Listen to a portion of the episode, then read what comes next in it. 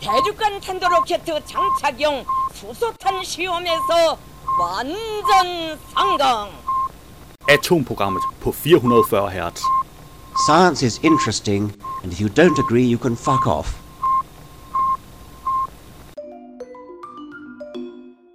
Mit navn er Flemming Sørensen, og du lytter til Atomprogrammet. Og jeg er mere end almindelig glad i den her uge, for jeg har et problem.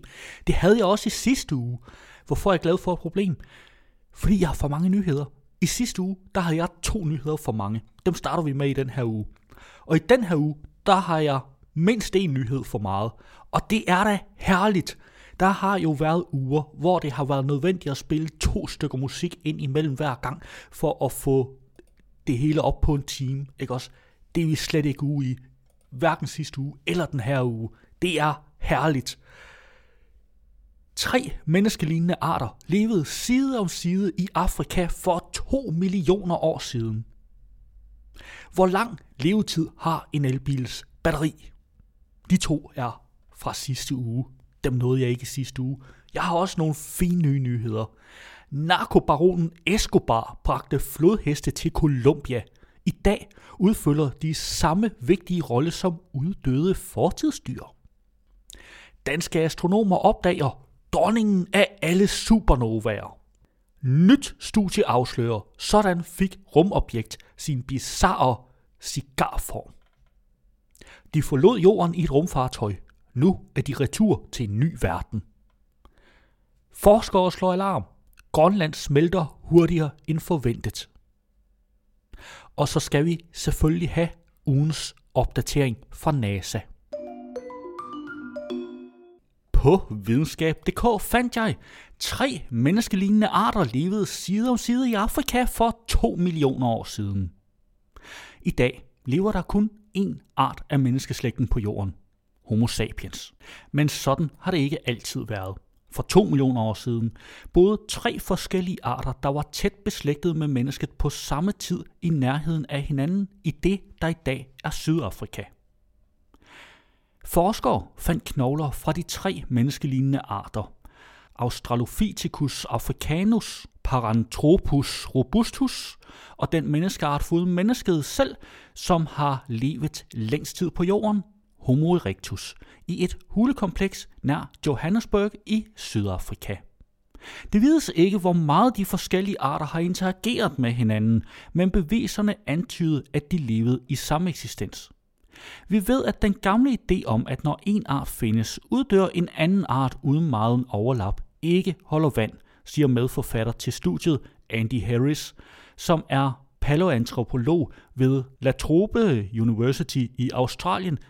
Det nye studie afslørede kraniestykker tilhørende det tidligste kendte eksempel på Homo erectus, som er en meget nær slægtning til moderne mennesker. Fossil, der er dateret til at være mellem 2,04 millioner og 1,95 millioner år gammelt, og skubber dermed artens alder tilbage med mere end 100.000 år. Men ikke alle paleoantropologer er helt overbevist om, at kraniet stammer fra arten Homo erectus. Kraniet har tilhørt et barn på 2-3 år, bemærker paleoantropolog Rick Potts, og det gør analysen vanskeligere. Jeg er ikke 100% sikker på, at de har fat i Homo erectus, og det vil være en af de virkelig interessante aspekter af studiet. For hvis de har fat i Homo erectus, så er det den tidligst kendte i verden, siger Rick Potts. Du kan selvfølgelig finde et link til artiklen i show notes, og i artiklen er der også et billede af nogle af knoglestumperne. På bilbasen fandt jeg hvor lang levetid har en elbils batteri? Elbilens batteri har begrænset levetid, og kapaciteten vil falde, som tiden går og kilometerne triller forbi. Men hvor lang tid skal du forvente et batteri til en elbil holder? Som udviklingen af batterier til elbiler er skrevet frem, er kapaciteten og rækkevidden øget betragteligt over de seneste 10 år. Samtidig er det i dag muligt at lade batteriet op væsentligt hurtigere end tidligere, selvom kapaciteten er større. Med større kapacitet og bedre teknologi er den forventede levetid for batterierne også steget. Overordnet set skal du altså gå efter et batteri med ny teknologi og høj kapacitet, hvis du vil have maksimal levetid på batteriet. Batterifabrikanterne giver som følge af udviklingen i dag typisk en garanti på batteriet på 8 år eller ca. 160.000 km. Batteriet mister med tiden evnen til at lagre elektricitet. Den forventede levetid for et batteri er den tid, hvor batteriet kan lagre elektriciteten i tilfredsstillende grad. Det er lidt forskelligt, hvad bilfabrikanterne anser for at være tilfredsstillende. Derfor rykker grænsen sig også lidt i takt med, at batterierne bliver bedre. De forskellige bilmærker opstiller en garanti for batteriet, og i beskrivelsen af denne garanti kan du læse dig frem til, hvad det pågældende firma anser for tilfredsstillende. Hos Tesla garanterer de minimum 70% af batteriets oprindelige kapacitet i 8 år. Nissan dækker tab af mere end 3 streger på batteriindikatoren, som viser op til 12 streger. Kigger man lidt rundt hos de forskellige mærker, ligger smertegrænsen typisk et sted mellem 70 og 80 procent af batteriets oprindelige kapacitet. Indtil for nylig har der været tale om en teoretisk levetid, da den moderne elbil med lithiumbatterier ikke har været på vejen længe nok til at skabe praktiske erfaringer. Nu begynder der imidlertid at komme håndgribelige resultater frem, som peger i retningen af, at batterierne som minimum lever op til den forventede levetid, og i flere tilfælde klarer batterierne sig bedre end forventet. Det lader således til, at du som udgangspunkt godt kan tage producenternes forventede levetid for gode varer. Batteriernes faktiske levetid er dog også påvirket af, hvordan du behandler batteriet. Bare rolig, det kræver ikke stor viden om omhu at behandle batteriet ordentligt, og vi vil i det næste forklare, hvad du skal være opmærksom på. Moderne lithiumbatterier kan tåle en del, og samtidig er der udviklet software, som hjælper til med at beskytte batteriet. Denne software hjælper til under ladningen, styrer temperaturen og sørger for optimal brug af batteriet. Du behøver derfor ikke være så bekymret for batteriet, men der er stadig nogle ting, du bør vide, hvis du vil optimere dit batteris levetid. Brug hurtiglader, men kun til 80%. Det slider på batteriet, hvis du lader hurtigt op til 100%. Det slider ikke generelt på batteriet at benytte en hurtig lader, men de fleste standere lader kun hurtigt op til 80% og så langsommere op til 100. Tvinger du laderen til at lade bilen helt op så hurtigt som teknisk muligt, slider det på batteriet. Undgå høje temperaturer. Høje temperaturer er ikke godt for batteriet, og det betyder, at du bør undgå at køre i elbilen, når der er særligt høje temperaturer, og at parkere i solen i længere perioder. Lad op til mellem 80 og 90 procent. Det kan skade batteriet at overoplade det. Der er godt nok sat begrænsninger i bilen for at undgå, at batteriet lades mere op end det spændingsgrænse, og det er alligevel en god idé at stoppe opladningen før 100% opladt. Lad batteriet op, når der er 20% tilbage. Batterier holder længst, hvis det generelt ikke bliver afladt fuldstændigt. Kommer batteriet ofte i bund, mister det hurtigt kapaciteten. Undgå at køre stærkt. Jo hurtigere du kører, jo hurtigere tømmes batteriet. Og trækker du en masse strøm fra batteriet over en længere periode, sænker du batteriets levetid. Du får mere ud af batteriet ved at køre fornuftigt. Du kan selvfølgelig finde et link til artiklen i show notes. På videnskab.dk fandt jeg, narkobaronen Escobar bragte flodheste til Colombia. I dag udfylder de samme vigtige rolle som uddøde fortidsdyr. Da narkokongen Pablo Escobar blev dræbt i 1993, glemte man alt om de fire afrikanske flodheste, kolumbianeren havde introduceret til det sydamerikanske kontinent. I dag gætter man på, at mellem 50 og 80 af de græsædende vanddyr stortrives i de kolumbianske floder, og tallet bliver nok kun større. Men forstyrrer disse invasive arter ikke et i forvejen trængt økosystem? Et nyt studie peger i hvert fald på, at eksotisk dyreliv på egne, hvor dyrene normalt ikke hører til, faktisk kan udfylde en rolle, der engang tilhørte fortidsdyr, som uddøde under den sidste istid.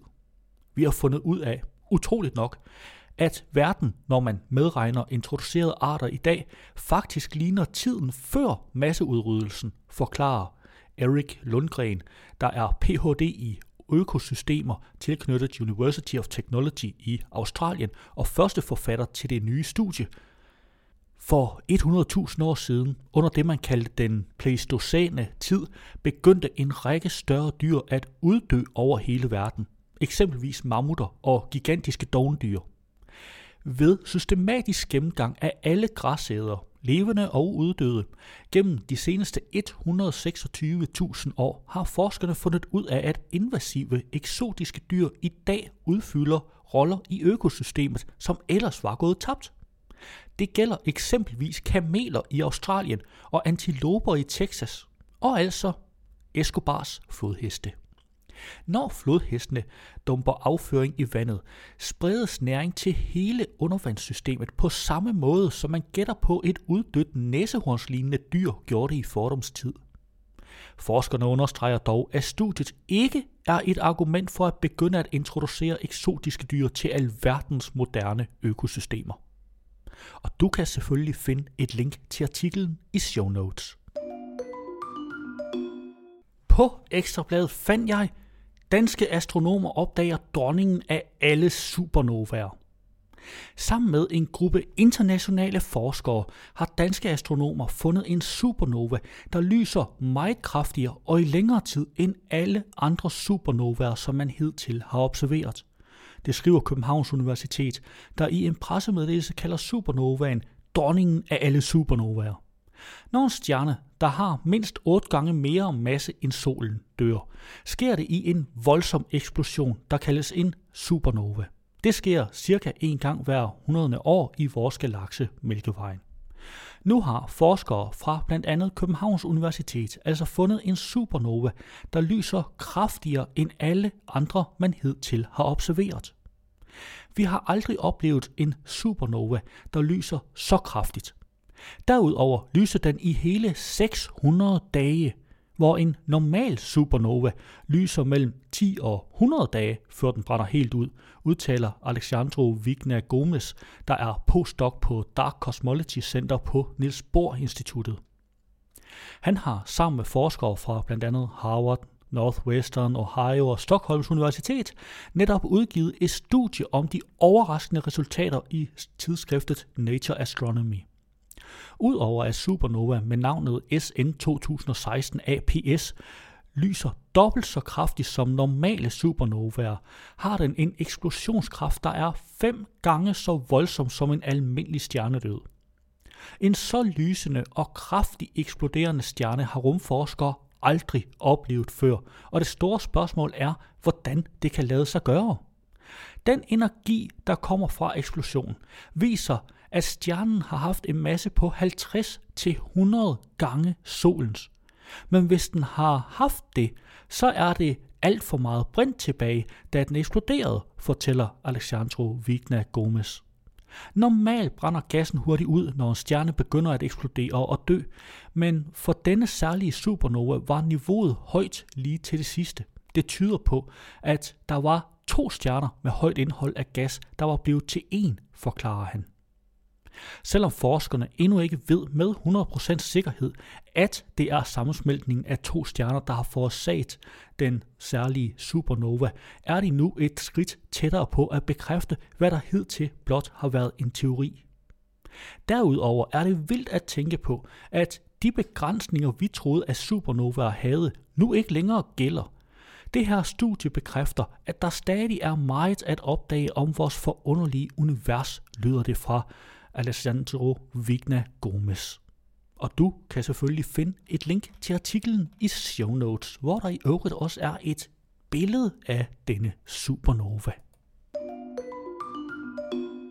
På Ekstrabladet har jeg fundet Nyt studie afslører, sådan fik rumobjekt sin bizarre cigarform. Det aflange rumobjekt Urmurmur blev opdaget i vores solsystem i 2017. Siden da har det undret astronomer, hvad det er og hvordan det blev skabt. Et af mysterierne ved Urmurmur er, at det hverken er omgivet af gas eller støv, og derfor ikke kan være en komet. Nu kommer et nyt studie i Nature Astronomy med de første mulige svar på, hvordan objektet fik sin cigarform. Det skriver UC Santa Cruz i en pressemeddelelse. Vores mål var at komme frem til et fyldesgørende scenarie baseret på velfunderede fysiske principper for at sætte alle de lovende ledetråde sammen, siger studiets medforfatter Douglas N.C. Lynn, professor i astronomi og astrofysik ved University of California, til UC Santa Cruz. Ved hjælp af computersimulationer er forskerne nået frem til, at urmormor kan være en aktiv asteroide skabt af tidevandskræfter, ligesom dem, der påvirker oceanerne på jorden. Teorien går på, at urmormor muligvis engang var en del af et mindre rumobjekt, der passerede meget tæt forbi et større, for eksempel den værststjerne, objektet roterede om. Når et mindre rumobjekt kommer for tæt på et større, vil det større objekts tidevandskræfter rive det mindre rumobjekt i tu i ekstremt aflange fragmenter. De mange små stykker af rumobjektet kan derefter blive slynget ud i rummet. Det er, hvad forskerne tror, der er sket med den mystiske rumcigar. Det er dog stadig højst usikkert, om den forklaring virkelig holder stik, skriver UC Santa Cruz i pressemeddelelsen. En astronom, der ikke har været med i studiet, er dog begejstret. Ideen om, at Urmurmur er et stykke af et større objekt, som blev ødelagt af tidevandskræfter ved at passere tæt forbi sin værstjerne, blev foreslået af Mitya Cook i 2018. Men det er det første studie, jeg har set, som virkelig udforsker ideen i detaljer og viser, at det kan forklare, hvordan urmormor blev skabt og mange af dens usædvanlige karakteristikker, siger Alan Jackson, professor i astronomi ved School of Earth and Space Exploration fra Arizona State University. Du kan selvfølgelig finde et link til artiklen og en øh, illustration af det her rumobjekt ved at kigge i show notes. På Ekstrabladet fandt jeg, de forlod jorden i et rumfartøj. Nu er de retur til en ny verden. To amerikanske astronauter og en russisk kosmonaut har fredag foretaget en sikker landing i Kazakhstan efter at have opholdt sig på den internationale rumstation ISS i månedsvis. Coronavirus betyder, at de er kommet tilbage til en verden, der ikke er den samme, som de forlod sidste år i et rumfartøj. De tre astronauter landede i det centrale Kazakhstan kl. 07.16 fredag morgen dansk tid. Under deres ophold på ISS har de hørt om covid-19, den sygdom, som udløses af coronavirus. Den har gennem hele marts og april kostet 10.000 livet, ændret dagligdagen for store dele af jordens befolkning og fået sendt økonomier i knæ. Andrew Morgan har været på ISS siden juli sidste år, mens de to øvrige ankom i september. Touchdown, velkommen hjem, skriver det russiske rumagentur Roskosmos på Twitter. Sædvanligvis bliver landinger med rumfartøjer i Kazakhstan vist direkte på tv, men det blev skrottet denne gang på grund af den epidemiologiske situation, hed det. Billeder blev senere frigivet af de tre hjemvendte fra rumrejsen. De viste jordpersonale med mundbind og gummihandsker hale to astronauter og kosmonauten ud af rumkabinen. Venligst hold afstand, kunne man høre en af de hjælpende sige til de andre. Astronauten Jessica Meir sagde inden afrejsen fra rumstationen, at hun på forhånd synes, at det var svært ikke at kunne omfavne og kramme familie og venner, når hun ville vende hjem til USA. Hun regner også med, at hun skal bruge lidt tid på at vende sig til den nye standard på jorden. Hold afstand. Jeg tror, at jeg vil føle mig mere isoleret på jorden, end jeg gjorde her, forklarede hun. Mia skrev historie i rummet, hun var den ene del af en duo, der blev det første kvindelige par til at foretage en rumvandring uden for rumstationen. Det skete sammen med hendes amerikanske kollega Christina Koch i oktober. Og du kan selvfølgelig finde et link til artiklen i show notes. På BT fandt jeg. Forskere slår alarm. Grønland smelter hurtigere end forventet. Klimaforandringerne rykker tættere og tættere på. Det er vores hverdag i Danmark ofte præget af, når vi snakker affaldssortering og bæredygtighed. Men lige nu er eksperter ved at overse en del af Danmark, nemlig Grønland.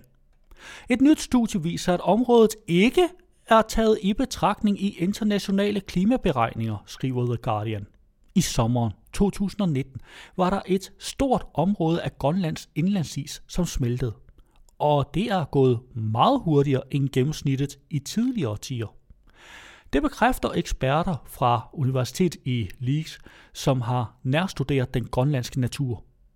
Figurer viser, at alene i juli, der er smeltet 197 gigaton af overfladeis. Det svarer til vand, som kan være i cirka 80 millioner olympiske bassiner. Og hvis du ikke lige umiddelbart har styr på olympiske øh, bassiner, og hvis du ikke lige umiddelbart har styr på gigaton, så kan jeg fortælle dig, at 197 gigaton, det er 197 milliarder tons, og ton er 1000 liter. Folkene bag denne undersøgelse siger, at klimamodellerne, lavet af det internationale panel for klimaforandringer, IPCC, ikke har taget de usædvanlige varme vejrforhold i betragtning. Hvis vejr fortsætter i den samme styrke, så kan det fremtidige smelteniveau være dobbelt så høj, som rapporterne lige nu foreskriver. Det kan for alvor true vandstandene omkring Grønland. Denne opdagelse er et positivt alarmsignal om, at vi straks skal ændre vores måde at leve på for at stoppe klimaforandringer. Ellers er det muligt, at de nuværende klimarapporter er for optimistiske for de arktiske områder, siger Dr. Saver Fedwise, som er medforfatter af undersøgelserne. Han tilføjer, at vejrforholdene næppe kommer ned på et naturligt niveau for området forløbig, og højst sandsynligt er drevet af global opvarmning. Du kan selvfølgelig finde et link til artiklen i show notes. Ja, og havde du så hørt radioudgaven i stedet for podcasten, så ville der her have været This Wicked NASA. Men vi har kun tilladelse til at sende den i radioen, ikke i podcasten. Du kan dog finde et link til den i show notes. Det var jo, hvad jeg havde for i dag. Vi løs ved næste uge, samme tid, her på kanalen.